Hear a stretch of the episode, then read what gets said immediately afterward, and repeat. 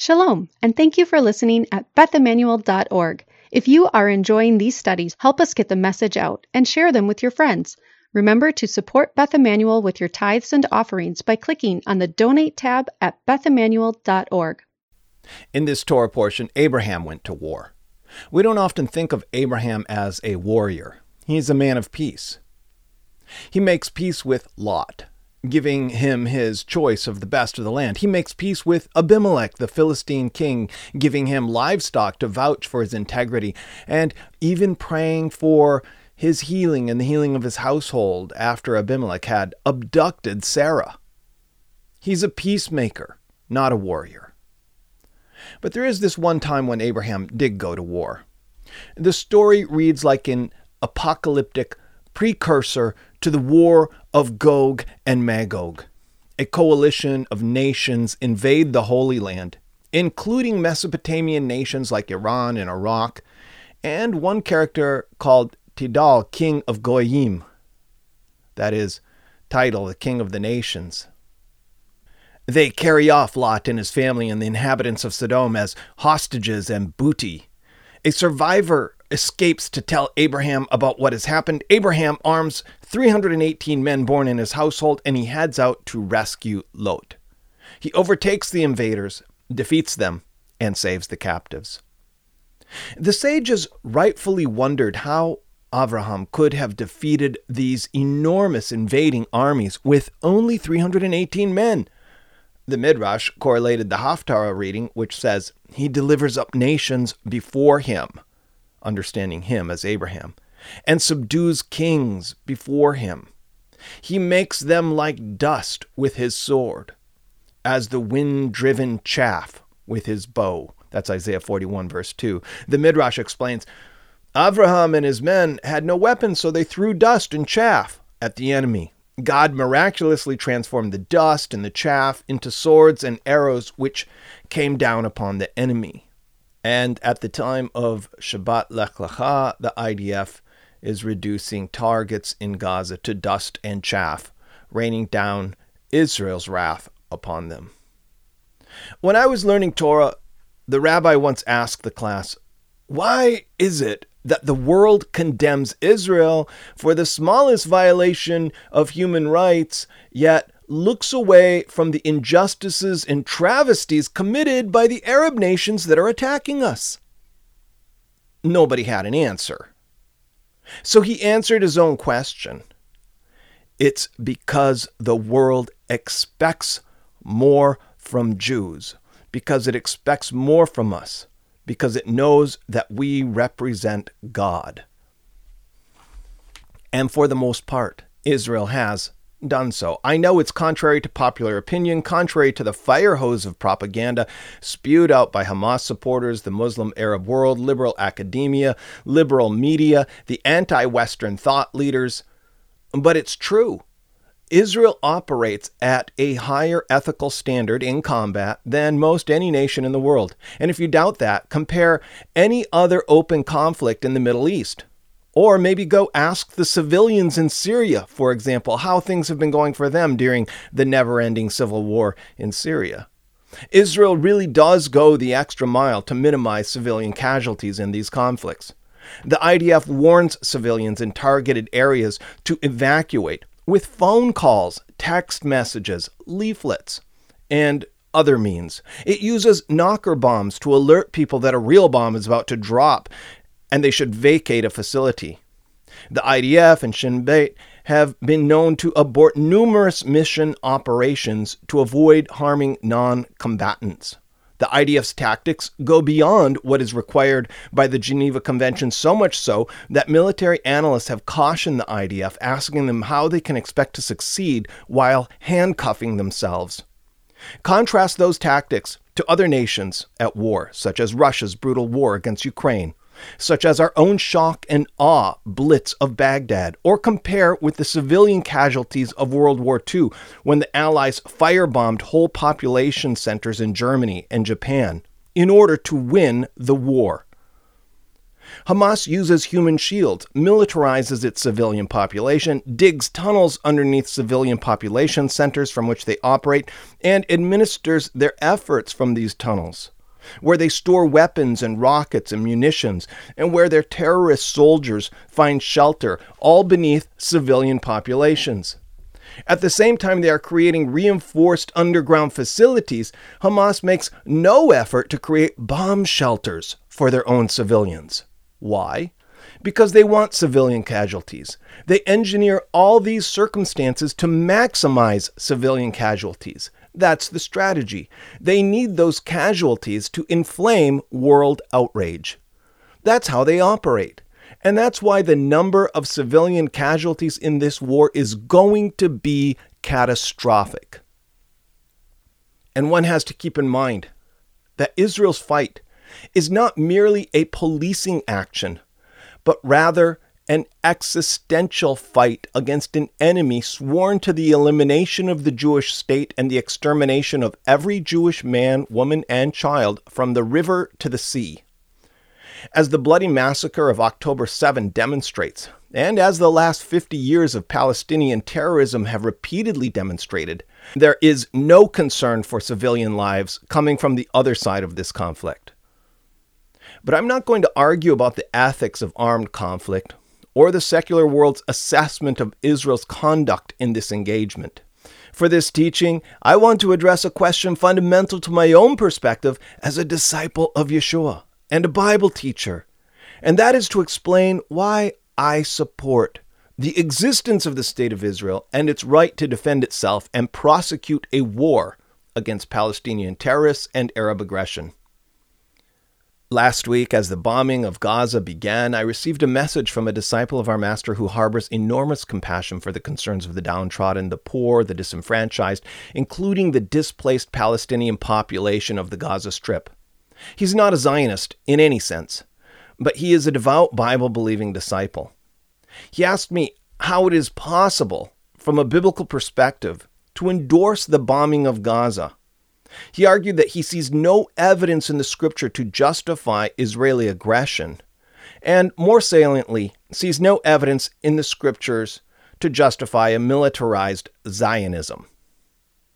He's not alone in those convictions. A majority of Christians and an increasing number of evangelicals share that perspective. It's been well articulated by leading theologians like John Piper, Gary Burge, and even N.T. Wright.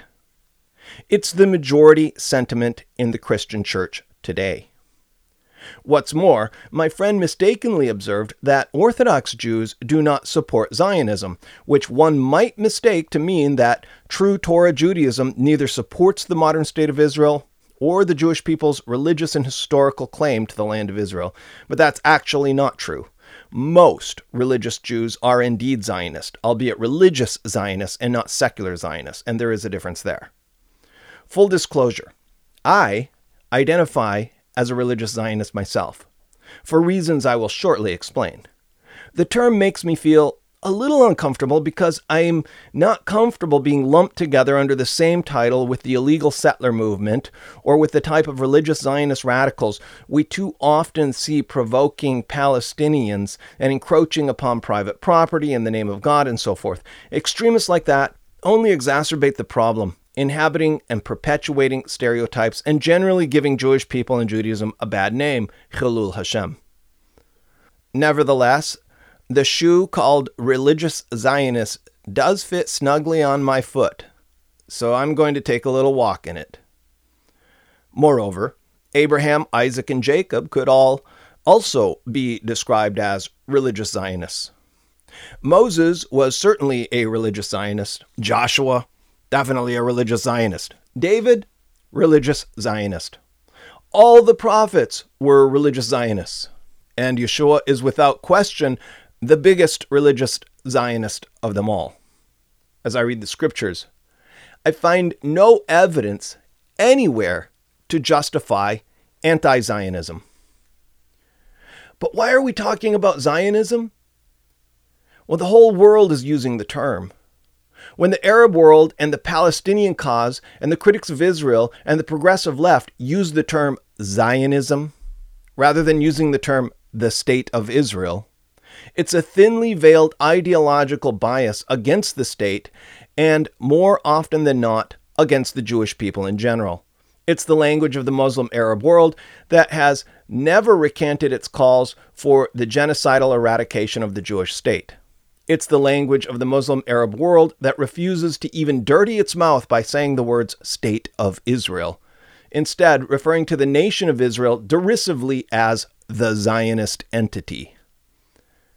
If you were to listen to the world today, or the protesters who are filling the streets of our cities and marching on college campuses in support of Gaza and in support of Hamas, you would assume that the word Zionism is synonymous with words like fascism, racism, bigotry, colonialism, tyranny, brutality, and banditry. That's not what Zionism means.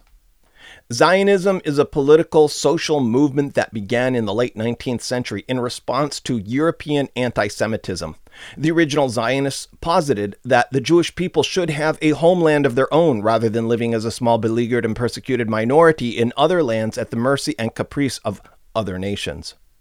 Naturally, Zionism looked back to the historical homeland of the Jewish people, which, at the time, was not a free and independent Palestine but a province of the Ottoman Empire. Those original Zionists were primarily a secular movement born out of the Jewish Enlightenment. The fathers of modern Zionism, such as Theodor Herzl, did not necessarily believe in God or the Bible. They believed in the Jewish people's need for a homeland where they could escape the hatred of Europe.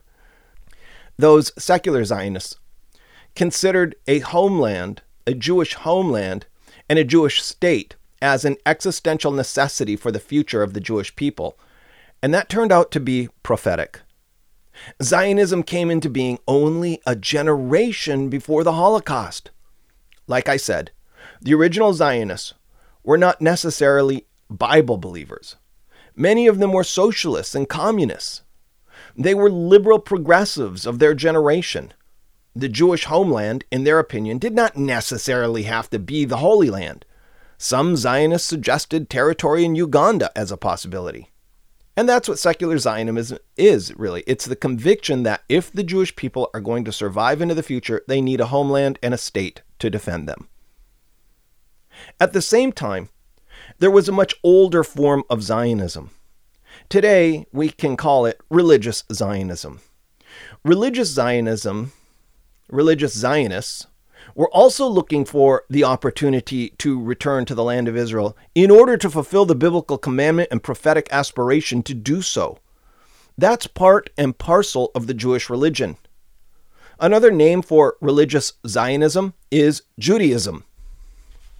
I'm not talking about Reform Judaism, which does not necessarily believe in God or the Torah and therefore is not necessarily invested in the covenant terms or prophetic future of the land nor am I speaking about conservative Judaism, which does not believe in the authority of the Bible and can therefore adopt secular perspectives when convenient and expedient to do so. I'm talking about Judaism, Judaism. In Torah Judaism, the Jewish people pray three times a day, every day, for God to gather the Jewish people from the four corners of the world return the Jewish people to the land of promise, and establish the Jewish state under a Davidic monarchy out of Jerusalem. Religious Judaism has never lost sight of this goal and this ambition.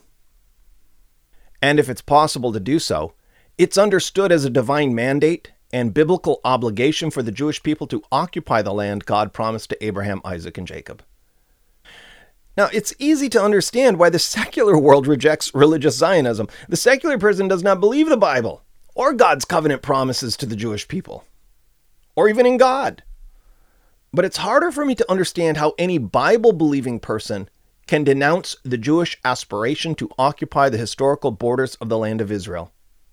Today, I want to take a look at religious Zionism, its aspirations, its claims, and its biblical basis. It's important for me to articulate these things because, to be honest, I've always considered them to be so self evident that I have never before done so.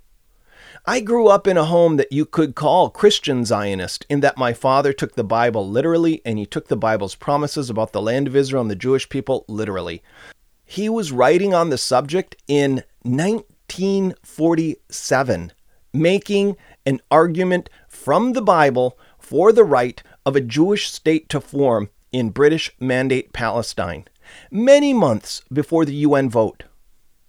When I started practicing Messianic Judaism back in the early 1990s, the evangelical church in America could be broadly characterized as Christian Zionist in that, under the eschatology of dispensationalism, evangelicals believed that the Jewish people remain God's chosen nation and are destined to return to the land of Israel in the end of days in preparation for the second coming and a literal kingdom on earth. It took me a long time to realize that most Christians don't believe in that and don't believe in a literal second coming and certainly don't believe in a literal kingdom on earth and they and they definitely don't believe that the promises to Israel about the land of Israel are intended to be taken literally. Let's start with Abraham because that's our Torah portion. In this Torah portion, God calls Abraham, Avram, to leave his homeland to travel to the land of Canaan he makes a covenant promise to give him the land of Canaan, to give the land to Abraham's children. So the, the Parsha begins Go forth from your country, from your relatives, from your father's house, to the land which I will show you, and I will make you a great nation. And I will bless you, and I will make your name great, and you shall be a blessing, and I will bless those who bless you, and the one who curses you I will curse and in you all the all the families of the earth will be blessed. It's Genesis 12, 1 through 3. A little further on in the passage, it says, They set out for the land of Canaan. They came to the land of Canaan. Avram passed through the land as far as Shechem to the oak of Moreh. Now the Canaanites were then in the land. The Lord appeared to Avram and said, To your descendants, to your seed, to your children, I will give this land. Genesis 12, 5 through 7. Okay, a few chapters later, the Lord appears again to Abraham and seals these promises by making a covenant with him, guaranteeing that his descendants will be as uncountable as the stars and that they will inherit the land of Canaan. But thanks to the ingenuity of replacement theology and the church's relentless quest to read the Bible as God's big book of spiritual promises to the Gentiles. Most Christians don't realize that the covenant promises to Abraham in this Torah portion are the main plot, the main plot point of the entire Bible Old Testament and New Testament both. From this Torah portion to the end of the book of Revelation, when New Jerusalem descends to earth, the major tension of the Bible that needs to be resolved focuses on the question how is God going to keep his promises to Abraham? Namely, the promise that his children will inherit the land of Canaan and dwell in it. And that's the main thrust of the whole Bible. If you can't see that, you aren't really reading the Bible. You are reading the text through a theological cipher that has been placed over the text, over your eyes. You're reading the Bible through theologically tinted glasses, and the color of the tint is called replacement theology. Think through the stories of the Bible. What are they about? The book of Genesis. The patriarchs, who are supposed to be inheriting the land of promise, find themselves living as nomads therein and often forced outside the land of promise. That's the tension. The book of Genesis is about those promises to give their children the land. The stories are all about obstacles to that realization. Abraham and Sarah, for example, need a son, not because they're so desperate to become parents, but because they need an heir to whom the covenant promise of inheriting the land of Canaan can be transferred. This is the whole point of the miraculous birth of Isaac. It's not to teach us that God can do miracles or to illustrate the power of unwavering faith. It's to affirm that God is going to make good on his promise to Abraham's seed that Abraham's seed will inherit this land. Tension occurs when Abraham has to leave the land and go into Egypt, during a famine or enter into Philistia. Tension occurs when he has to deal with invaders who enter the land and kidnap his kinsmen. Tension occurs when Abraham's wife Sarah dies, and despite God's promise about the land, Abraham has no place in the land to bury his wife. Tension occurs when he has to vie with the Philistines for water rights in the land. Those are Abraham's stories. Even the story of the birth of Ishmael is introduced as an obstacle to the ultimate fulfillment of those promises, because it appears as if Ishmael will be the heir of the land. Hashem has to intervene and state, Through Isaac your seed will be reckoned. The Isaac stories are almost exactly the same set of issues, almost the same stories, culminating in the critical question of which one of Isaac's sons will inherit the promise God gave to Abraham regarding the land of Israel, Eretz Israel. That's what the whole Jacob and Esau conflict is about. It's about the land. Which of these sons will inherit the land? The tension in the Jacob stories are about Jacob's exile from the land, his desire to return to the land, and how he must escape from Laban and get past Esau to enter the land, and how he then has to contend with the Canaanites in the land. And the Joseph stories are about Joseph's exile from the land and the story of his of his family back in the land. And the book of Genesis ends with Joseph and his brothers outside the land in Egypt, looking toward the day when they can return to the land. He makes his brothers and his children swear a vow to bring his bones back to the land. Don't Leave me in Egypt. Suffice to say, the book of Genesis is about the children of Abraham obtaining the land. That's the national story of the Jewish people. The book of Exodus is the same. The children of Israel are enslaved in Egypt. Somehow we need to get them out of Egypt and into the land that God promised to give to their forefathers. God wants to dwell there with them in their midst. God wants to dwell with Israel in the land. Moses is sent to make it happen. The whole book of Exodus is about getting the children of Israel out of Egypt and back to the land with the presence of God. The book of Numbers is a collection of stories about the journey to the land, and the great tragedy of the book of Numbers occurs when the children of Israel fail to go up and take possession of the land. For that sin, God damns the entire generation to die in the wilderness. Deuteronomy presents Israel's refusal to take possession of the land as a national sin and a failure on par with making the golden calf. The book of Deuteronomy picks up the story as the children of Israel are about to enter the land. Deuteronomy is a collection of sermons urging the children of Israel not to forfeit the opportunity to enter and conquer the land. Moses urges them again and again be strong and courageous, go up, take the land. And that's the thrust of the whole book. But it's also peppered with commandments that can be performed only in the land of Israel. Moreover, the book of Deuteronomy makes it incumbent upon the Jewish people to live in the land, and if they do not, they cannot fulfill the commandments. Deuteronomy concludes with covenant blessings for righteousness and obedience that can only be fulfilled in the land of Israel, blessings upon the Jewish people in the land. It also contains a series of covenant curses as consequences for national unfaithfulness, which begin with problems in the land, such as invaders and agricultural problems, but ultimately result in exile from the land. And even if Israel goes into exile, Hashem assures the nation that he will return them to the land that's Deuteronomy. And that's the Torah. The book of Joshua follows the same theme with the conquest and settlement of the land of Canaan. The book of Judges contains a collection of stories about, about the tribal confederation of Israel trying to hold on to the land without the central authority of a king.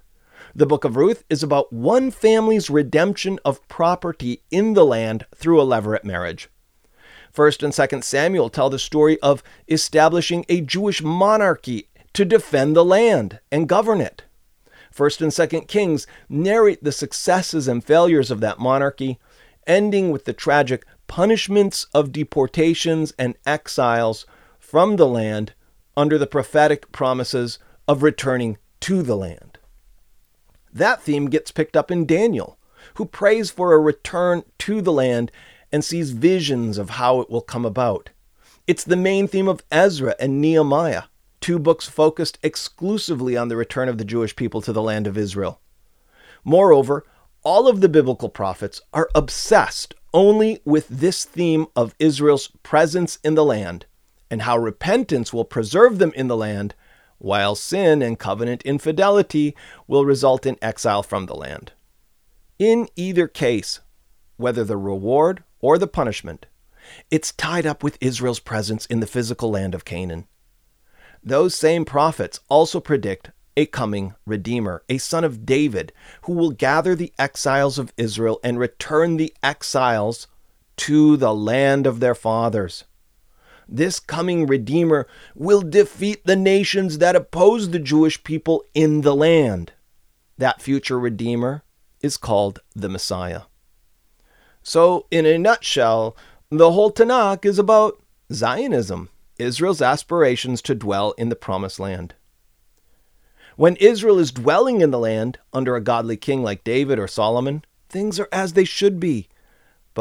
When they are in danger of exile because of apostasy or idolatry, things are out of kilter, and the prophets call for repentance.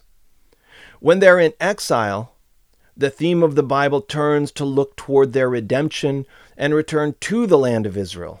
The biblical prophets idealize that ultimate redemption and return under King Messiah as the kingdom of God on earth, the coming kingdom, and the messianic era. To divorce this religion and this book from Israel's relationship to the land requires a complete rewriting of the text and creation of a completely new religion. The church gets around that by teaching replacement theology and a new religion. The church teaches that when the Jewish people failed to receive Jesus Christ as the Son of God who died for their sins, they forfeited the covenant, lost their place as God's chosen people, and therefore lost their rights to the land of Israel. The church teaches that the Jewish people are no longer Israel because they have been spiritually replaced by the church. Since they are no longer the true Israel, the promises God gave to Israel about the land of Israel now belong to the Christians and to the church. The church teaches that God canceled his entire covenant with the Jewish people, except for the curses of the Torah, which for some reason still apply. In other words, Christians get the blessings, Jews get the curses. That's the teaching of replacement theology. Through this process, the whole Tanakh and the existence of the Jewish people is reduced to an interesting backstory for Christianity. The Christian church teaches that the Torah has been canceled and the Jewish people have been replaced. And that's also why the vast majority of the church also denies a literal coming kingdom on earth. Instead, they spiritualize the message about the coming kingdom to refer to the church and to Christianity. So it's no big leap from there to come to the conclusion that the Jewish people have no biblical right to claim the land or any inheritance therein.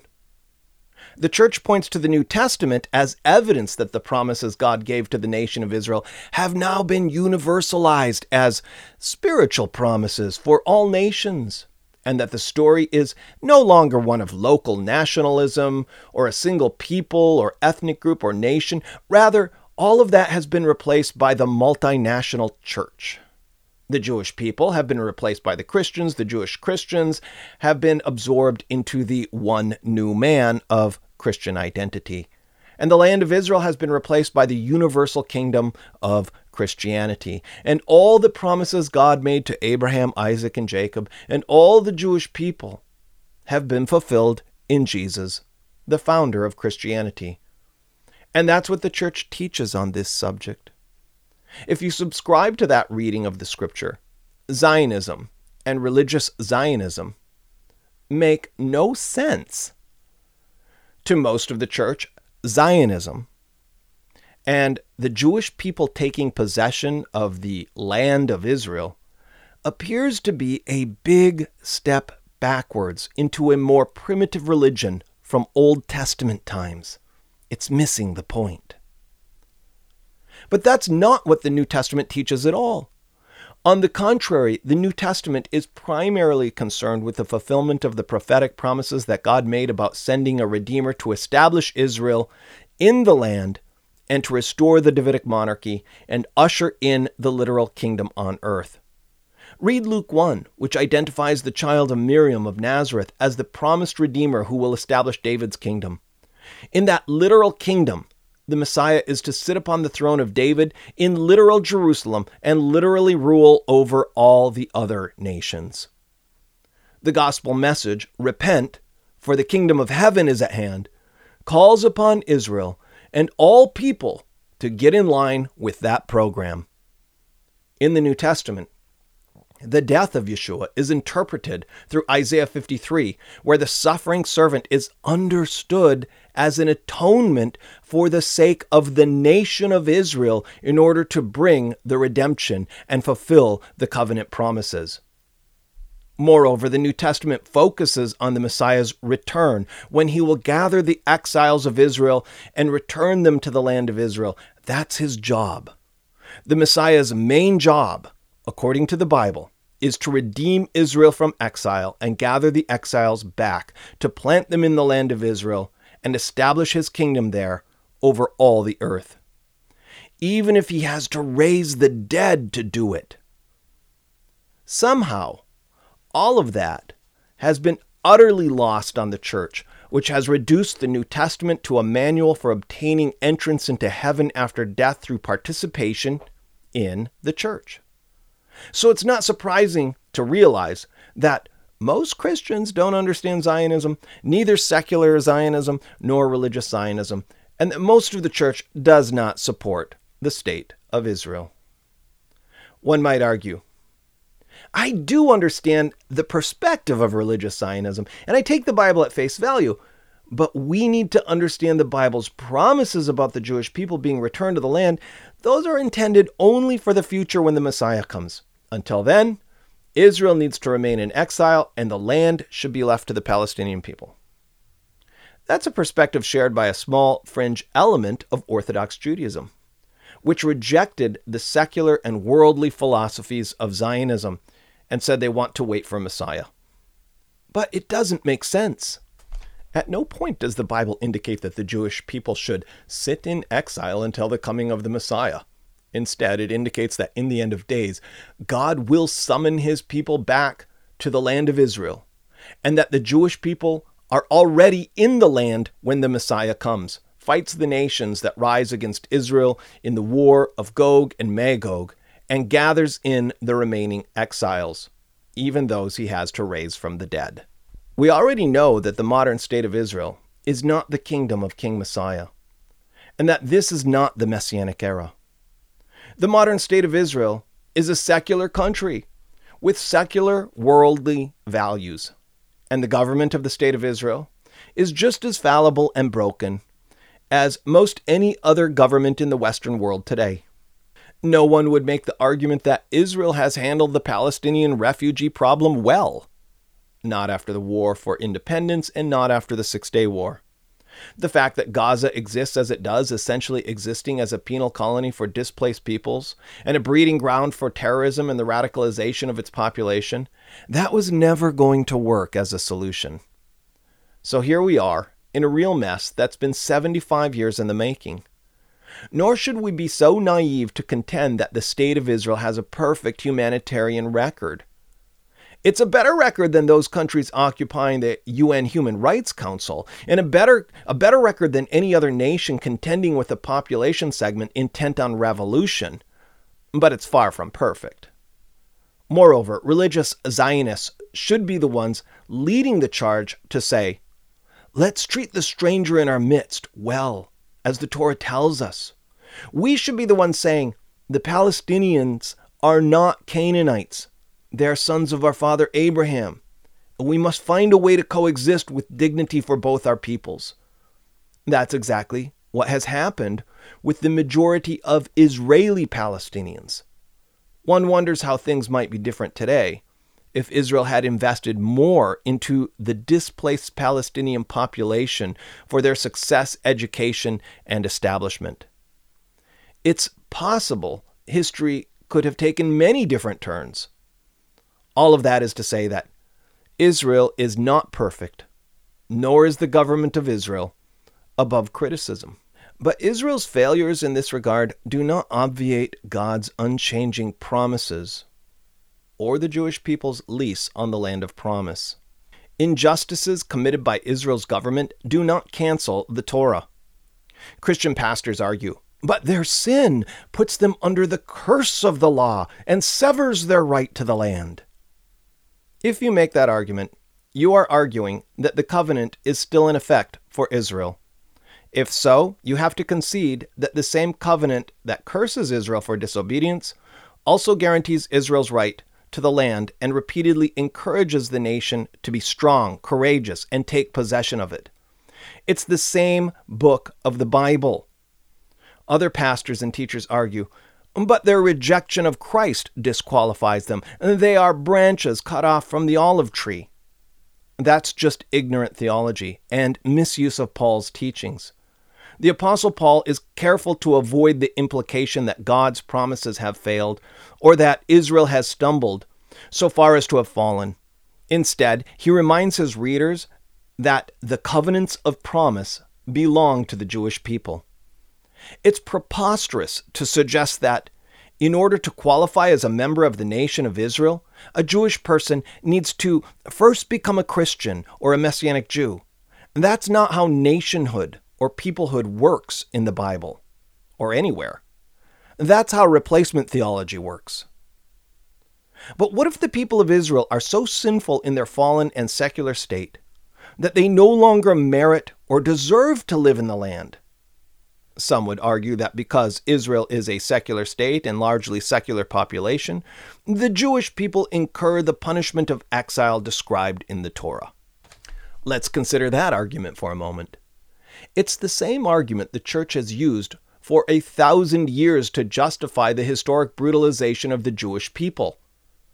But if the sins of the nation should accumulate to such a point that the attribute of justice demands another exile from the land of Israel, God forbid, that's God's purview to declare, not ours, not the churches, not John Piper's or Gary Burge's, not the UN Human Rights Council, not the Arab League, not the Muslim Brotherhood, Hezbollah, or Hamas. If we take the Bible literally, we must concede that the Bible grants sovereignty of the land of Israel to the Jewish people. It does not merely describe a historical situation from the past. It states a deed of occupancy for all generations and also for the future. It's impossible to deny that the Bible is almost singularly focused on the idea of the Jewish nation in the land of Israel. If that's the case, and it is the case, then one who denies the Jewish people the right of self determination in the land of Israel opposes the Bible and opposes God. And if we concede that the Bible grants the Jewish people the right to occupy the land as a nation, then we must also grant that nation the right to self defense against terrorists, against enemy nations, and against an existential threat as we would in the case of any other secular nation. To insist that Israel alone, out of all the other nations on the earth, does not have the right to fight or make war for the defense of its own people is to ask the Jewish people to die as martyrs. But if you grant that Israel should have the right, like any other sovereign nation, to defend itself, then you must grant it the right to retaliate when attacked. Just as we would for any other nation, such as Ukraine, Poland, or the United States.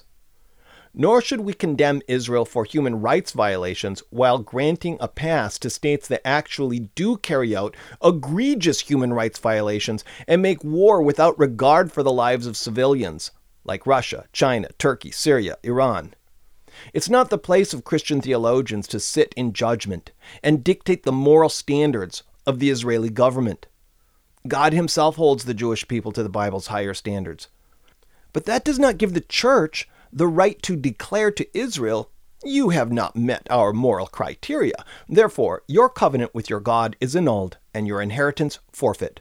Surrender the promised land. Finally, perhaps one might argue, but we are told to love our enemies and pray for our persecutors and to turn the other cheek and not to repay evil with evil. How can a Christian approve of Israel's bombardments and militarization? It's true that Yeshua did tell us to love our enemies and pray for our persecutors and to turn the other cheek. That's all true on the level of the individual, but not on a national level. That's a straight and narrow path Yeshua called his disciples to walk upon, but that is not the biblical prescription for a sovereign, for a government, or for a nation.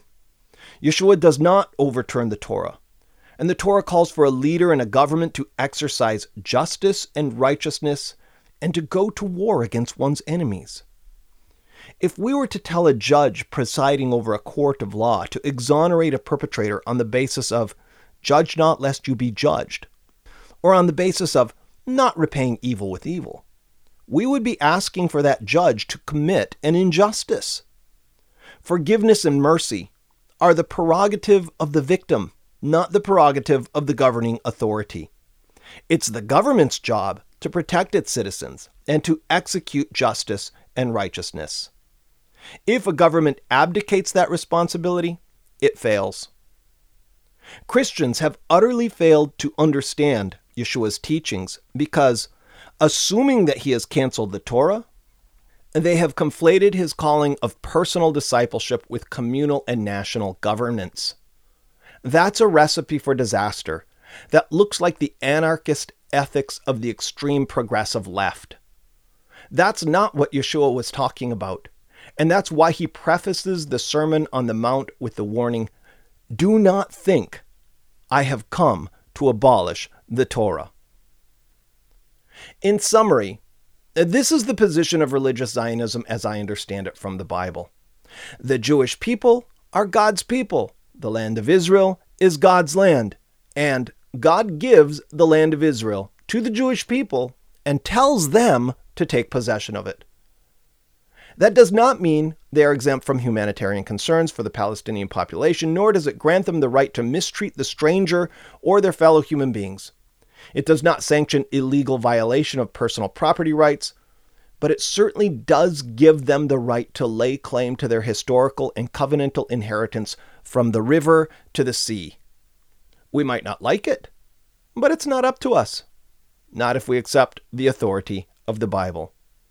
If you don't like it, your argument is not with me, it's with the Bible, and it's with God Himself, who, in the end of days, summons all nations to break themselves upon the heavy stone of Zion, the testing stone. In that day, the Messiah Yeshua will rise to the defense of his people, his garments stained red, not with his own blood, not this time, but with the blood of his enemies, and he will stand upon the Mount of Olives, and all of his holy ones with him. Take on my yoke and learn from me and find rest for your soul.